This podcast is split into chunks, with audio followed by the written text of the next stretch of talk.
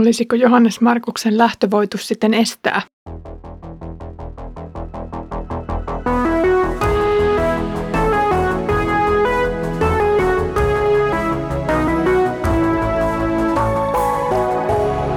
Kirjoitusten pauloissa. Tervetuloa mukaan taas Kirjoitusten pauloissa podcastin pariin. Olen Iida Halme kansanlähetysopistolta ja luen kanssasi apostolien tekoja. Edellisen jakson ensimmäisen lähetysmatkan ensimmäinen etappi saa nyt jatkoa. Tällä kerralla luemme hiukan pidemmän jakson apostolien tekoja, noin 50 jaetta. Olemme Pisidian Antiokiassa, joka on keskellä nykyisen Turkin niemimaata. Tarkalleen ottaen kaupunki sijaitsee sillä seudulla, jonne Paavali myöhemmin osoitti kirjensä kalatalaisille – Luen nyt apostolien tekojen luvusta 13, jakeesta 13 eteenpäin. Paavali lähti seuralaisineen Pafoksesta ja purjehti Pamfylian perkeen. Siellä Johannes erosi heistä ja palasi Jerusalemiin. Toiset lähtivät perkestä eteenpäin ja tulivat Pisidian Antiokiaan. Sapattina he menivät synagogaan ja asettuivat istumaan. Kun lakia ja profeettoja oli luettu, synagogan esimiehet lähettivät heille sanan. Veljet, jos haluatte lausua seurakunnalle joitakin kehotuksen sanoja, niin puhukaa. Silloin Paavali nousi, viittasi kädellään ja alkoi puhua. Kuulkaa minua israelilaiset ja te muut, jotka pelkäätte Israelin Jumalaa. Jumala valitsi isämme ja kun he olivat Egyptissä vieraassa maassa, hän teki heistä suuren kansan – ja johdatti heidät väkevällä kädellään sieltä pois. 40 vuoden ajan hän autiomaassa sieti kansansa niskurointia, ja hän hävitti Kanaanin maasta seitsemän kansaa ja jakoi näiden maat israelilaisille perintömaaksi. Tähän kaikkeen kului noin 450 vuotta. Sen jälkeen hän antoi heille tuomareita profeetta Samuelin aikaan. Kun he sitten pyysivät itselleen kuningasta – Jumala antoi heille Saulin, Kisin pojan, Benjaminin heimosta, ja Saul hallitsi 40 vuotta. Sitten Jumala pani hänet viralta ja nosti heille kuninkaaksi Daavidin. Daavidista hän myös antoi todistuksen, minä olen löytänyt Daavidin, Iisain pojan, mieleni mukaisen miehen. Hän on kaikessa toteuttava minun tahtoni. Daavidin jälkeläisistä Jumala on lupauksensa mukaan antanut Israelille pelastajan Jeesuksen. Hänen edellään kulki Johannes, joka julisti Israelin kansalle, että kaikkien tuli kääntyä ja ottaa kaste. Kun Johannes oli matkansa päässä, hän sanoi, en minä ole se, joksi te minua luulette. Minun jälkeeni tulee toinen, jonka kenkiäkään minä en kelpaa riisumaan. Veljet, Abrahamin jälkeläiset ja te muut, jotka pelkäätte Jumalaa. Juuri meille on lähetetty sanoma tästä pelastajasta. Jerusalemilaiset ja heidän hallitusmiehensä eivät tajunneet, kuka Jeesus oli. He tuomitsivat hänet, mutta näin he panivat täytäntöön profeettojen sanat, joita joka sapattina luetaan. Mitään syytä kuoleman tuomioon he eivät voineet esittää, mutta silti he vaativat pilatusta teloittamaan hänet. Kun he olivat toteuttaneet kaiken, mitä hänestä oli kirjoitettu, he ottivat hänet ristinpuulta ja panivat hautaan. Mutta Jumala herätti hänet kuolleista. Hän ilmestyi sitten usean päivän aikana niille, jotka yhdessä hänen kanssaan olivat tulleet Galileasta Jerusalemiin. Nämä ovat nyt hänen todistajiaan. He todistavat hänestä Israelin kansalle. Me julistamme teille ilosanoman – minkä Jumala lupasi meidän isillemme, sen hän on täyttänyt meille, heidän lapsilleen. Hän on herättänyt Jeesuksen kuolleista, niin kuin toisessa psalmissa sanotaan, sinä olet minun poikani, tänä päivänä minä sinut synnytin. Ja kun Jumala on herättänyt Jeesuksen kuolleista, Jeesus ei enää palaa katoavaisuuteen. Tästä Jumala on sanonut, sen pyhän ja lujan lupauksen, jonka Daavidille annoin, minä täytän teille. Hänhän sanoo toisessa kohden, sinä et salli pyhän palvelijasi ruumiin maatua. Palveltuaan omana aikanaan Jumalan suunnitelmaa, David nukkui pois. Hänet vietiin isiensä viereen ja hänen ruumiinsa maatui. Mutta hän, jonka Jumala herätti kuolleista, ei maatunut. Tietäkää siis, veljet, hänen ansiostaan teille julistetaan synnit anteeksi, ja hänen ansiostaan jokainen, joka uskoo, tulee vanhurskaaksi, saavuttaa kaiken sen, mitä te Mooseksen lain avulla ette voineet saavuttaa. Pitäkää siis varanne, ettei teidän osaksenne tule se, mistä profeetat ovat sanoneet. Katsokaa halveksijat, hämmästykää ja olkaa tuhon omat.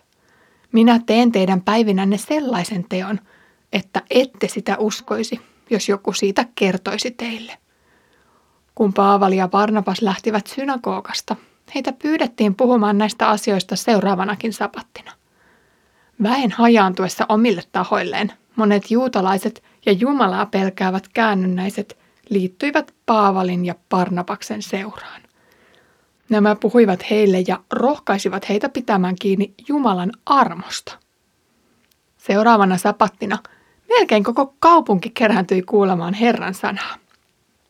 Kun juutalaiset näkivät väen paljouden, kiihko valtasi heidät ja he kiistivät herjaten sen, mitä Paavali puhui. Silloin Paavali ja Barnabas sanoivat heille suorat sanat. Kaikkein ensimmäiseksi Jumalan sana oli julistettava teille, mutta koska te torjutte sen, ettekä pidä itseänne iankaikkisen elämän arvoisina, me käännymme pakanoiden puoleen. Herra on näet antanut meille tämän käskyn. Minä panen sinut valoksi kansoille, pelastukseksi maan ääriin saakka.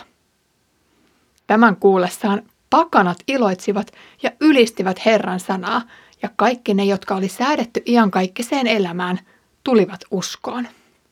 Herran sana levisi yli koko maakunnan, mutta juutalaiset yllyttivät Jumalaa pelkääviä ylhäisiä naisia ja kaupungin johtomiehiä Paavalia ja Parnavasta vastaan.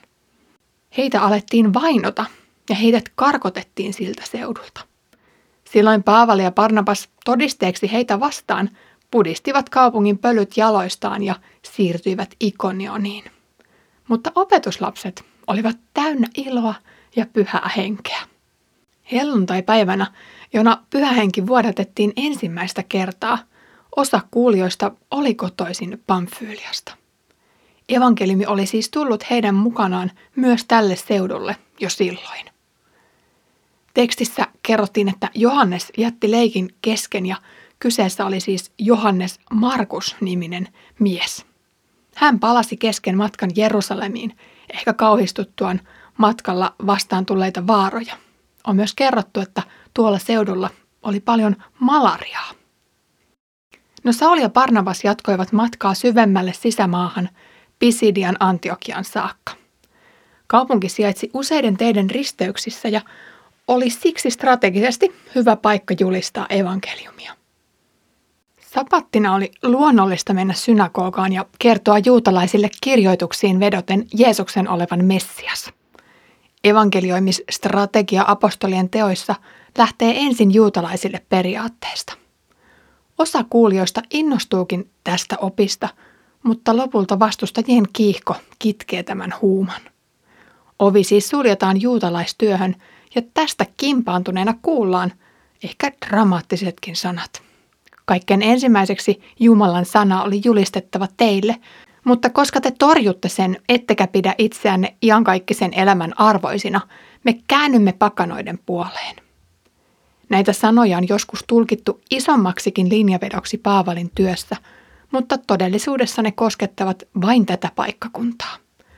Olihan evankeliumia jo ehditty julistaa myös pakanoille ja useilla seuraavilla paikkakunnilla työ aloitetaan synagogasta – mutta usein näilläkin päädytään vastaavaan lopputulokseen.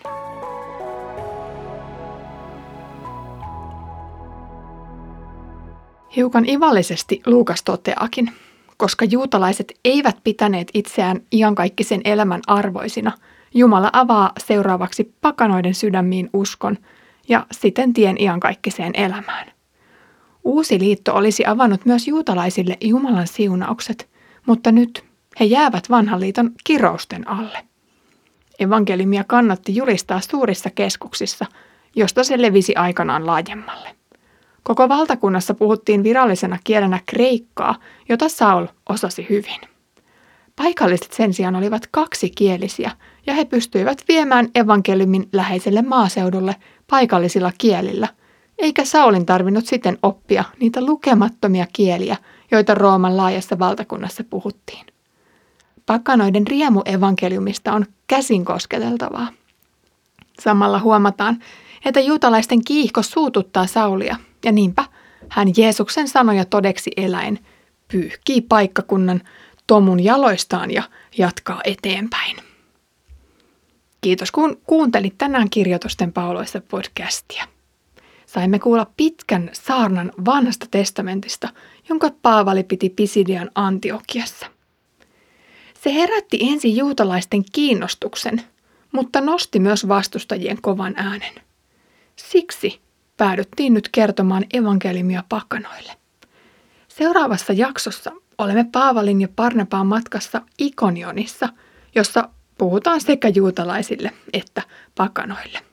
Mutta sitä odotellessa Herramme Jeesuksen Kristuksen armo, Isän Jumalan rakkaus ja Pyhän Hengen osallisuus olkoon meidän kaikkien kanssa. Aamen.